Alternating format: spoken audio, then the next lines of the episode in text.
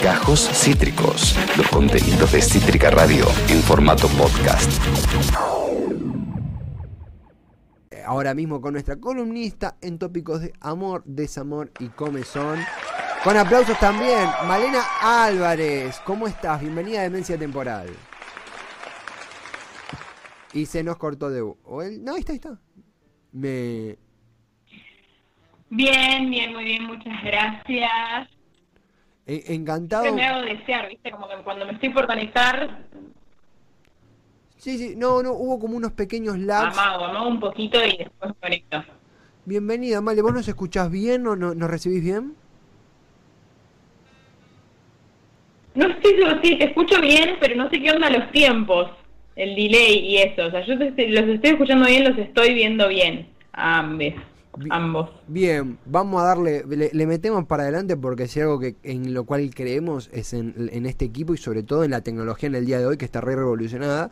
Pero nada, hay un pequeñito delay, pero no impide, no impide desarrollar la charla. Male, eh, es ya incorporada al equipo, trayendo temas de diferentes temáticas. Hablaste de Reddit la semana pasada y estuvo increíble. Y hoy vas por otro lado, vas por el lado de la política y un y una rama de ella muy específica y que a mí me da muchísima curiosidad conocer contigo y conocer todos juntos acá, que es cómo, cómo te gustaría presentarlo.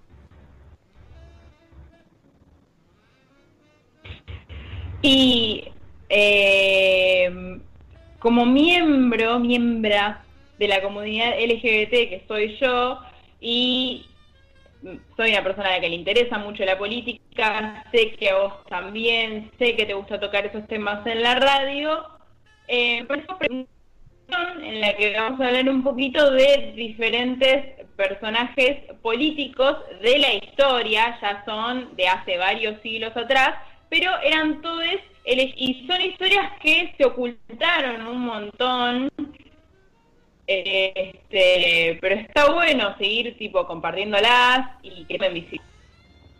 Recontra, recontra, recontra. Eh, un, un repaso, una especie de... Sí, también tomo esto que decías de historias ocultas, por ahí no, no tan mencionadas o, o ocultadas adrede, de políticos y políticas LGTB. Eh, perfecto, está todo para, para arrancar. ¿Qué caso, cuál ha sido el disparador? ¿Con qué caso te gustaría arrancar de este, eh, de este repaso histórico que, que- que nos has traído hoy?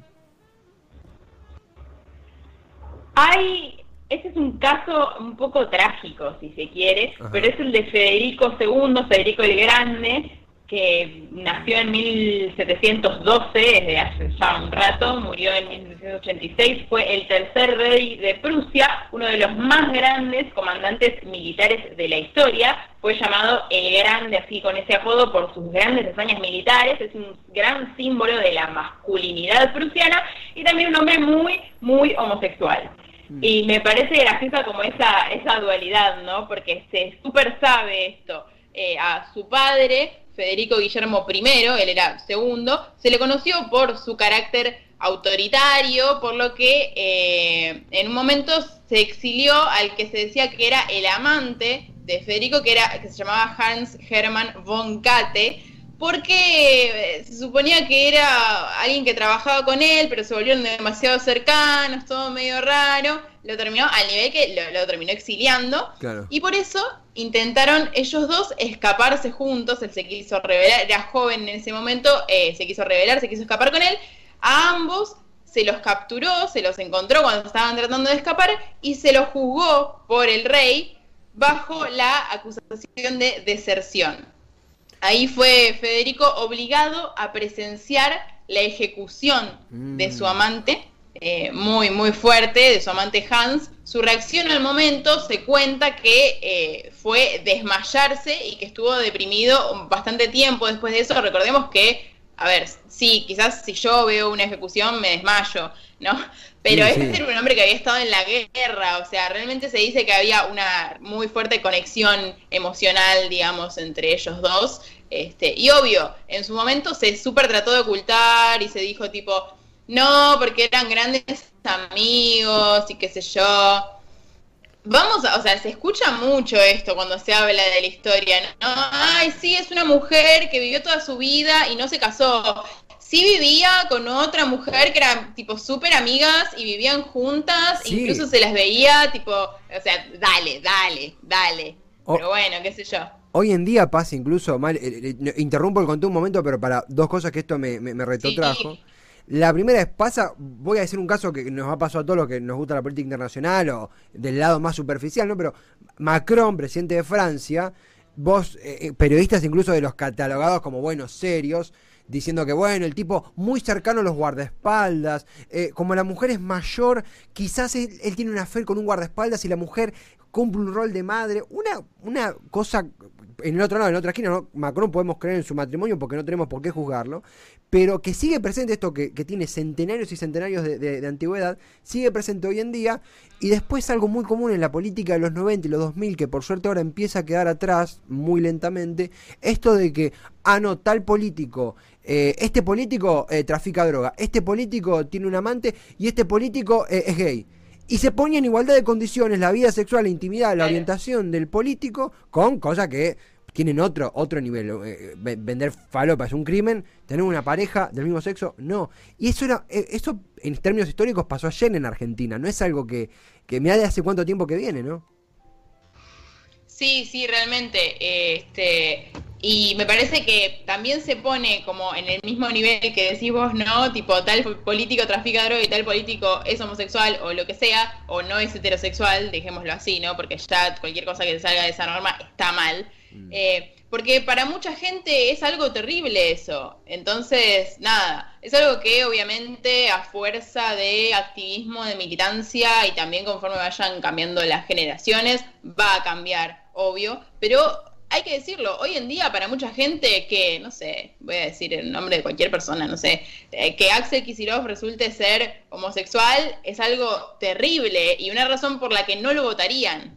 Sí, sucede, sucede, sucede y sucede en Latinoamérica, en otros sitios también. No, no quiero, es, es muy rico el debate que, que- se da el intercambio, pero no quiero interrumpir tu, listado porque me- me- nos dispara un montón de cosas. ¿Cómo, qué, qué, qué casos elegido, con qué casos seleccionás continuar, Male? Bueno, en realidad quería terminar un poco la historia de Federico Sí. porque ahí en su vida él también eh, después se enamoró de un campesino de su ejército, pero fue forzado también por su padre, con esa relación que tenía tan fuerte, a casarse con una mujer, con Isabel Cristina de Brunswick-Bevern, a la que después de casarse destierra a un castillo remoto y nunca más vuelve a ver. Y bueno, lo que le pasó a él es que murió sin descendencia, porque obviamente a la mujer ni la tocaba. Claro. Y antes de morir, él se negó a ser enterrado con ella. Luego de morir, Voltaire, figura también histórica reconocida, que era un gran amigo de Federico, e incluso pasa dos años en Berlín, en su corte, cuando él estaba vivo, se permite algunos comentarios medio escandalosos de la vida del rey, que como que en el momento también fueron como eh, ocultados de todos los textos, de todos los informes que se hacían. Eh, pero lo que él había dicho es que su amigo se divertía con pajes y con cadetes con los que realizaba la segunda función, que así se decía a el coito, El coito. anal. La segunda, ¿La segunda función. función? Sí, ¿Por qué? Y no sé, como que la primera será la otra y esa es la segunda. Se me ocurre a mí, digo, ¿no? Como que puede ser por eso el nombre. Como para no decir coito anal, porque ya era como muy fuerte. Y pecado, obviamente. Pecado terrible. La segunda Wow. función, eso lo acabo de aprender ahora. Segunda función es espectacular. Está muy bueno, ¿eh? Sí, me gustó, me gustó para aplicarlo. Yo- lo- lo- me- me- impactante. No, no, lo, lo había llevado para otro lado mi explicación. Menos mal, Male, que contestaste vos, porque mi, mi hipótesis de por qué No, segunda ahora función. que quiero, ahora que quiero tu explicación. No, eh, es una ubicación anatómica. Lo llevé para ese lado. De, de cuál sería la primera función, cuál sería la segunda. Eh, pero. No, no. Después me, me conecto con mi amigo Voltaire, que lo tengo acá en WhatsApp. Cuando vuelvo a WhatsApp y le pregunto, che, ¿qué onda? Vos lo decías Claro. por, por. Pero. Mira, no tenía idea de esa- ese, ese término. Eh, Estás bien. pero, Pero lo, lo llamativo de, de Federico II es que se mantiene, de, incluso décadas, siglos después de su muerte, como una figura admirada e histórica después de la derrota de- del imperio alemán en la Primera Guerra Mundial y, e incluso el nazismo como que lo glorifica como el líder alemán que precede a Hitler y como figura de la masculinidad y él era gay. Claro, claro. Y está bueno que, que no nos olvidemos y que contemos esto. Totalmente, totalmente. Un símbolo de la virilidad cuya radiografía histórica muestra una historia muy fuerte y eh, hasta su muerte eh, negándose bueno a aceptar lo que le tenían preparado para él eh, en, en nombre de esa virilidad que, que- que se le autoimpuso. Eh, fuerte, fuerte arranque. Claro. Se me ocurren también un montón de nombres, no quiero spoilear, no quiero tirar. ¿Vos qué, qué, qué- qué tenés más en mente ahí anotado? Bueno, ahora sigo con. Es mi favorita, es una reina, es literalmente una reina. eh, es Cristina de Suecia, que fue reina de Suecia, eh, duquesa de Bremen y princesa de Verden. Ella nació en el 1626, o sea, nos vamos todavía más atrás. Y lo que tiene ella es que eh, cumplió funciones políticas durante poco tiempo, a pesar de que a ella le interesaba mucho, porque terminó abdicando del trono, eh, porque obviamente a ella al ser mujer la querían obligar a casarse y en sus palabras el solo pensamiento del matrimonio la hacía querer vomitar, no le gustaba, así que agarró una espada, se cortó el pelo corto con una espada, en ese momento era como un montón, y viajó por toda Europa, quien pudiera, ¿no? Sí, Eh, ella, sí, sí. ella amaba las artes y era sabido que tenía eh, todo un temperamento fuerte y que se comportaba de forma muy masculina. Durante su juventud tuvo una relación muy fuerte con su prima, la condesa Eva Sparre. Sabemos que en esa época que sea la prima era un poco lo de menos, ¿no? Claro. O sea, homosexualidad no daba, pero el incesto no pasaba nada. Así que se ve que ella tuvo como una relación fuerte con la prima, después, bueno, como que se, se volvió una, una bohemia que iba viajando por todos lados, entonces no se conoce tanto como qué, puntualmente qué relaciones tuvo, pero sí se, se, la, se la retrata y se la describe siempre como una mujer, entre comillas, muy masculina, ella prefería usar ropa que en ese momento se consideraba de hombre, como pantalones antes que los corsets, y según textos de la época, hacía amistad con personajes muy extraños. La verdad es que yo creo que la Cris, la Cristina de Suecia, es icónica, está adelantadísima a su época. O sea, yo hoy, 2020, aspiro a ser de Suecia de 1600, por favor. Eh, eh, El, el primer icono pop tuvo el, el- el corte, obviamente que un- fue por una reivindicación y no por una crisis, pero se me vino Britney a la cabeza con la rapada y que se vaya toda la mierda y se me vino a la cabeza eh, este caso. Eh, esto de se relaciona con seres extraños, a la lectura de la época lo llevé con la comunidad con la cual ella eligió rodearse, que debían ser personas igual de discriminadas y de acechadas de, eh, como ella, ¿no? Esos primeros círculos, imagino, de contención. No sé, por ahí estoy flasheando. Sí, tiene que ver con eso y Se... Uy, se nos cortó un toque ahí. Ya la recuperamos. Estamos en, en conversación en la columna de Malena Álvarez, Amor, Desamor y Comezón. Políticos, políticas, referentes, líderes LGTB de la historia. Eh, estamos en el... Ahí la hemos recuperado. Male, ¿me escuchás? Sí, sí, ahora los escucho bien. Bueno, nada, estamos como que voy y vengo. No pasa nada. ¿En, no en qué me quedé? ¿En qué nos quedamos? nada. La, la comunidad con la que se había rodeado Cristina de Suecia. Sí, eh, yo digo como que quizás tenía amigues, tenía seres queridos de ella que eran otras disidencias, eran personas LGBT que quizás no tenían eh, la misma situación económica que ella. Y obvio, se, com- se complicaba un montón, no sé, tipo, ser, ni siquiera sé si, si existía tal cosa, digo, ¿no? Pero en el 1600 ser una mujer trans. Y obviamente, o sea, terminaban siendo personajes extraños, sí, por, por, por estaban obligados a expresarse como podían, digamos, ¿no? Claro. Lamentablemente cosas que a veces suceden en nuestro mundo mundo actual, eh, eh. Sí, también. Patrones que se, que se van eh, repitiendo.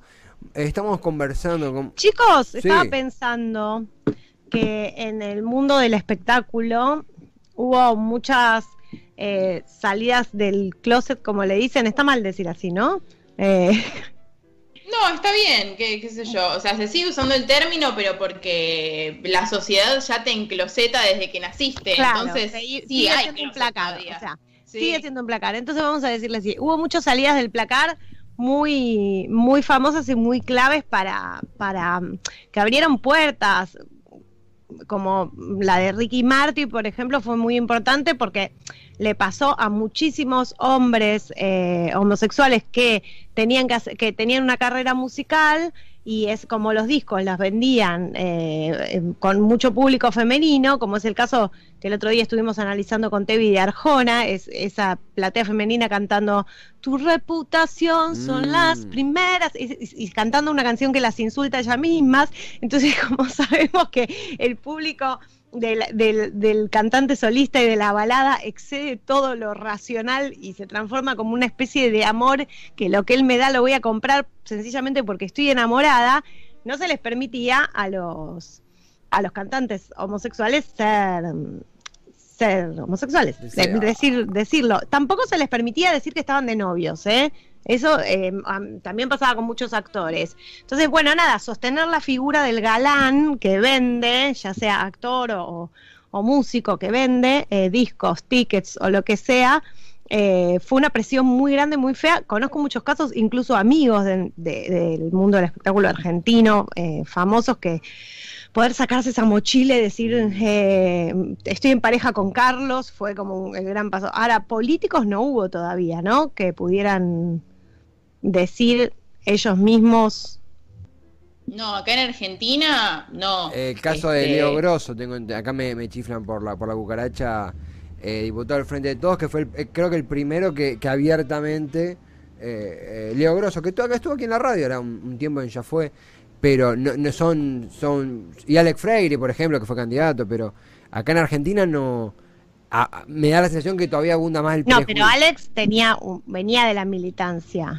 Pero, pero Leo Grosso del Frente de Todos sí. Digo, uno que fuera tipo un político, que lo veía en campaña, eh, que, pensabas que, porque, porque la figura, al, al igual que el, cantante solista, lo querés sin pareja, porque, porque compras el disco, porque soñás que un día te va a elegir entre el público, al político lo querés con una señora e hijitos. Eh, eh, establecida. Eh, y católico. Eh, eh, Digo, uno, un político, un, un, intendente, un intendente o algo así me encantaría. Un gobernador. Ah, que ah. diga. Claro, yo, yo creo que Chuli estaba hablando como de los políticos de siempre, de los más conocidos y que son como los referentes también. Sí, hay, hay políticas LGBT hoy en día, por suerte, esperemos que cada vez sean más. Eso sí, que los que ya vienen, vienen de una militancia, o sea, necesariamente eh, eh, vienen con, con, con, forma parte de una manera de ver el mundo, poder decir quiénes son y la identidad y un montón de cosas, pero digo, así como Ricky Martin se pensaba que que, podía enamorar a una chica de la platea, los políticos que, o alguno que haya sorprendido, no, y afuera tampoco, así que que haya ido un reportaje y haya dicho, no, tengo...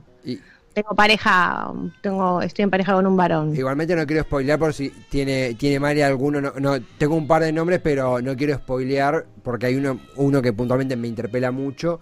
No sé mal. No, no, decilo, decilo, decilo, decilo. Si me, si me spoileás, nos, nos mezclamos y listo. No, yo hago un repaso fugaz. Acá estaba ah, eh, también como anexando apuntes. Eh, eh, Leo Grosso, diputado que abiertamente es de la comunidad LGTB. Gustavo Melela, de gobernador de Tierra del Fuego, también integrante de la comunidad LGTB. O, abiertamente dijeron su, su, su orientación sexual previo a asumir los cargos que ocupan el, caso más, más emblemático que a mí más me, llamó la atención, que tiene incluso una película muy reconocida, es el caso de Harvey Milk, eh, supervisor de San Francisco, eh, y eh, en los 70 que es asesinado, que básicamente lleva a la comunidad LGTB al ámbito electoral estadounidense, pateó un montón de tableros, está la película Milk de Cian mm. Penn. No, no, ese es el caso más que, más me resonó, pero, pero si, si tenés otros ahí mal, hacemos eh, combinación, fusión. Bueno, me parece importante contar la historia de, eh, que también es, de la historia, es de, de mediados del 1800, mm. de Kamehameha I, que también se apoda el Grande. No sé qué tenían con los varones importantes que antes los apodaban a todos el Grande. Ah. Em, pero lo que tiene él es que él era un, líder hawaiano. La sociedad hawaiana, desde los principios de su historia y cultura, es queer. eh, cuando los primeros europeos llegaron, se súper choquearon mucho al descubrir que era socialmente aceptado que capaz los hombres se vistan como mujeres. La palabra aikane se usaba mucho, significa sexo de, hombre con hombre, y el primer jefe del reino de Hawái practicaba el aikane. Cuando ellos se enteraron qué significaba todo eso, los, europeos se quedaron como re choqueados. Eso me, parece importante decirlo porque también eh, pasa con, muchas otras tribus y culturas precoloniales de todo el mundo, que, que, en realidad dentro de la cultura está metido lo queer y está aceptado. La homofobia y la LGBTfobia es algo que venía principalmente desde el catolicismo, en realidad, y terminó siendo impuesto como se impusieron un montón de cosas, ¿no? Sí, sí, sí, totalmente. Incluso mismo me, me retrotraíste a las, eh, las orgías eh, en la antigua Grecia y de ahí en adelante. Este caso de, de, de, Hawái no lo conocía absolutamente para nada. Te, pregunto el desconocimiento total. Eh, el, el, el, término queer, de, de, qué está compuesto, porque me interesa eso, una descubrirse una sociedad que es queer. Significa de una, una concepción diferente de los vínculos sexuales, de la concepción de UNE, cómo va eso? Sí, queer eh, eh, significa algo que no solamente tiene que ver con la sexualidad, sino con el género, como que es abierto eh, y, y, que acepta no solamente las, las, diferentes sexualidades, sino las diferentes identidades de género, que hoy sabemos, hace poco nos enteramos que no era lo mismo, que son cosas distintas, percepción de género, identidad de género, sexualidad y demás porque acá no solo estaba como muy normalizado quizás la homosexualidad, el sexo entre, personas del mismo sexo, sino el travestismo. Eh, acá y en otras culturas precoloniales se usa mucho esto de eh, que quizás como que desde la creencia religiosa, ¿no? Eh, hay personas que dentro suyo tienen dos espíritus, uno femenino y uno masculino, como que se justifica todo desde ahí, ¿no? Porque tratando como de, de buscarle una explicación a las cosas, pero está muy aceptado y normalizado. Vale, eh, te, tenía una pregunta, pero no quiero desvirtuar el, listado, así que si querés, total, estamos No, pero haceme la pregunta. Me, encanta como anuncio, anuncio una pregunta como si fuera a, aparecer yo flotando en un globo estático. ¿Qué? Tevi habla al país. La pregunta de Tevi. La pregunta. Nada, simplemente muchas veces en, en, en diferentes debates, intercambios, aparece esto de, bueno, si vos perteneces a la comunidad LGTB, no podés apoyar a ciertos partidos políticos. Se me ocurre así fácil, eh, sería contradictorio eh, ser de la comunidad LGTB y apoyar a Gómez Centurión que se opone al matrimonio igualitario. O mismo incluso pasa con el PRO. De, eh, diferentes legisladores del PRO votaron en contra del matrimonio. Es contradictorio que a un integrante de la comunidad los apoye. Y sucede igual, sucede. No, no. Me niego a creer que no hay ninguna persona LGTB en todos los frentes que han cometido las últimas elecciones. A vos con eso, en lo personal, en lo comunitario, ¿qué te sucede? ¿Cómo, ves esa, esa situación? Me parece la misma contradicción que, por ejemplo, eh, estar en Cambiemos, quizás, en el partido de Cambiemos, y ser feminista. Yo, personalmente, yo, desde mi feminismo, desde lo que yo creo que es el feminismo, que igualmente no, el feminismo no es algo tan individual, ¿no? Me parece que es algo colectivo y que es algo que colectivamente hay una definición y que se sabe cuál es la definición y que incluye y que no.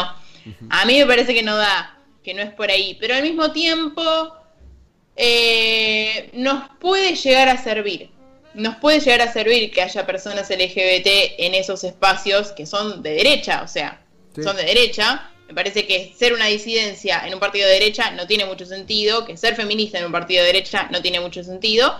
Em, pero al mismo tiempo, nos guste o no nos guste, por ejemplo, la ley del aborto salió quizás en parte por todas las diputadas mujeres que habían en Juntos por el Cambio. Se, logró como esa victoria igual, ¿no? Pero sumó. Me parece fundamental. La derecha siempre va a existir porque siempre va a existir quienes defiendan los derechos, las libertades de, los empresarios de enriquecerse eh, ilícitamente. Así que la derecha va a existir siempre. El tema es que eh, la sociedad avance en cuestiones y en derechos que tienen que ver con la vida eh, de cada uno. O sea, así como en un momento eh, la derecha no se divorciaba y ahora se divorcia la derecha, en un momento la derecha no aceptaba la homosexualidad y ahora eh, vamos a tener militantes incluso de derecha LGBT y así con todo. Y con el aborto pasó y va a pasar con todo. Me parece que una cosa es los poderes económicos y otra cosa muy diferente es cómo avance la humanidad en entender eh, la, libertad. Eh, son cosas distintas. Me parece que hay una que va a avanzar siempre más rápido que la otra. La otra siempre se va a quedar estancada, porque tiene que ver con la distribución de la riqueza, con, el dinero, con otras cosas. Sí, puede ser. Eh, también estaba pensando que quizás es incluso un muy buen símbolo, un muy buen signo que se estén dando estas cosas, que hasta los partidos más de derecha digan, bueno, incluyamos a un trolo a ver qué pasa, porque se dan cuenta de que si no tienen a absolutamente nadie de ese lado, quedan medio out ya. Como que es sí, pero no es solamente eso, no es solamente eso, es también porque su sobrino lo es, porque su cuñado lo es, porque ellos mismos lo, son. O sea, no es tanto que tanto que uno dice, bueno, no, yo cierro esta puerta y acá no entran los homosexuales. No, chicos, o sea, ya está, esa puerta ya se abrió. Eh. Eh, entonces pasa por entender también que, que la propia familia, los hijos, o sea, cuántos, cuántos políticos de derecha eh, le, le, aparecieron las hijas con los pañuelos verdes y le tuvieron que explicar las cosas. Entonces digo, en un momento la vida familiar, doméstica, las revoluciones más, más domésticas que hoy que son más políticas que nunca, se empiezan a comer eh, eh, todo y así cambia una, una sociedad, como fue por ejemplo el divorcio, repito, que en un momento era impensado, ustedes son muy jóvenes, pero en un momento el divorcio era pensado como, como fue pensado el aborto, como están matando a la familia. Sí. Eh, fue en los 80, no, fue hace mucho tiempo, fue en años 87. fue, tanto. fue hace muy poquito. Yo creo que nuestra sociedad, hablando de la Argentina, que es la que más o menos conozco, no, no me quiero meter en otros países, aún está saliendo del cascarón conservador, aún está aprendiendo eh, y en el camino eh, se cometen errores, obviamente, todos, me incluyo en ese globo, estamos eh, comprendiendo, aprendiendo. creo también que este prejuicio que había relatado al principio, no me quiero repetir, pero este prejuicio de, ah, el político será, será gay, no, este lo vi con, tal otro, es muy cercano al secretario, creo que lentamente empieza a quedar atrás, no, de, amén de un montón de excepciones. Y sí creo también eh, que mi, duda por ahí para compartir con vos, Male, es, ok, queda atrás eh, los conceptos jurásicos, vamos a una sociedad más inclusiva, pero ¿qué pasa con, eh, con el Estado? ¿Qué pasa con las políticas públicas? Desde tu percepción, desde tu costado, con la comunidad LGTB. Porque decimos, ok, tenemos más políticos LGTB, puede haber, estén creyendo, eh, pero lamentablemente la discriminación en muchos sitios continúan. Ni hablar, me centro en algo puntual, pero la comunidad travesti, los travesticidios demás. Eh, todos esos episodios. ¿Crees que en ese punto hay muchas cuentas pendientes? ¿Se refleja más inclusión? Perdón si me fui mucho de tema, pero me, me, pensando ahora. No, me gusta y me parece necesario que lo, que lo charlemos también. Eh, me, parece terrible incluso cuando ves el panorama mundial, como que siento que acá en Argentina falta un montonazo y al mismo tiempo acá es uno de los países más inclusivos del mundo para con la comunidad LGBT, entonces vos decís, ay, ¿qué nos queda? Eh, pero bueno, nada, nada, seguir para adelante, obviamente es la única que queda. La próxima, la siguiente, que me parece que por lo menos en mi feed de Instagram y de Twitter ya se viene agitando bastante y estaría bueno que se, se empiece a como a popularizar eso un poco más, ese empuje, este, para que finalmente se logre, que es por un cupo laboral trans, así a mm. nivel nacional, que esté dentro de la Constitución y obviamente que se cumpla porque obviamente, este, sí, los travesticidios son un problema, hay un montón de problemáticas, LGBT sufren un montón de violencias, pero la dificultad que tienen estas personas para encontrar trabajo, que al final termina siendo como la causa por la que se dan todas las otras cosas, porque son personas que se ven obligadas a trabajar en trabajos muy precarios, muchas veces a, a dedicarse a la prostitución, que es un trabajo eh, para muchas personas es un trabajo, otras personas lo consideran sí o sí siempre explotación, pero digo, es sí o sí algo peligroso, muy peligroso. Y así obviamente se terminan dando muchas situaciones de violencia y muchas situaciones de violencia que terminan lamentablemente en muertes. Y es terrible. Y todo eso se puede evitar, eso es lo peor. Male, eh, clara y, y contundente. Eh, por supuesto que adherimos totalmente. Eh, esto es Amor, Desamor y Comezón, tu columna, en este caso políticos LGTB y toda la puerta de debate que abre eso. Estamos casi en los minutos finales, en los minutos finales del programa, pero ¿te quedas con nosotros un ratito más y cerramos todos juntos más, más, más chill? Obvio. Gracias, Male. Juli, eh, cuento contigo. Decime que sí. No, estoy no, la verdad que no. La verdad que no te puedo decir que sí todos los días a todo. Te diste Eh, ¿Te gusta esta canción? Vamos a hacer la pausa con esta canción. Te espero en tal cosa. Nos vemos mañana. Sí, sí, sí. ¿Qué soy? La voy a convencer. Acabas de escuchar Gajos Cítricos. Encontrá los contenidos de Cítrica Radio en formato podcast en Spotify, YouTube o en nuestra página web.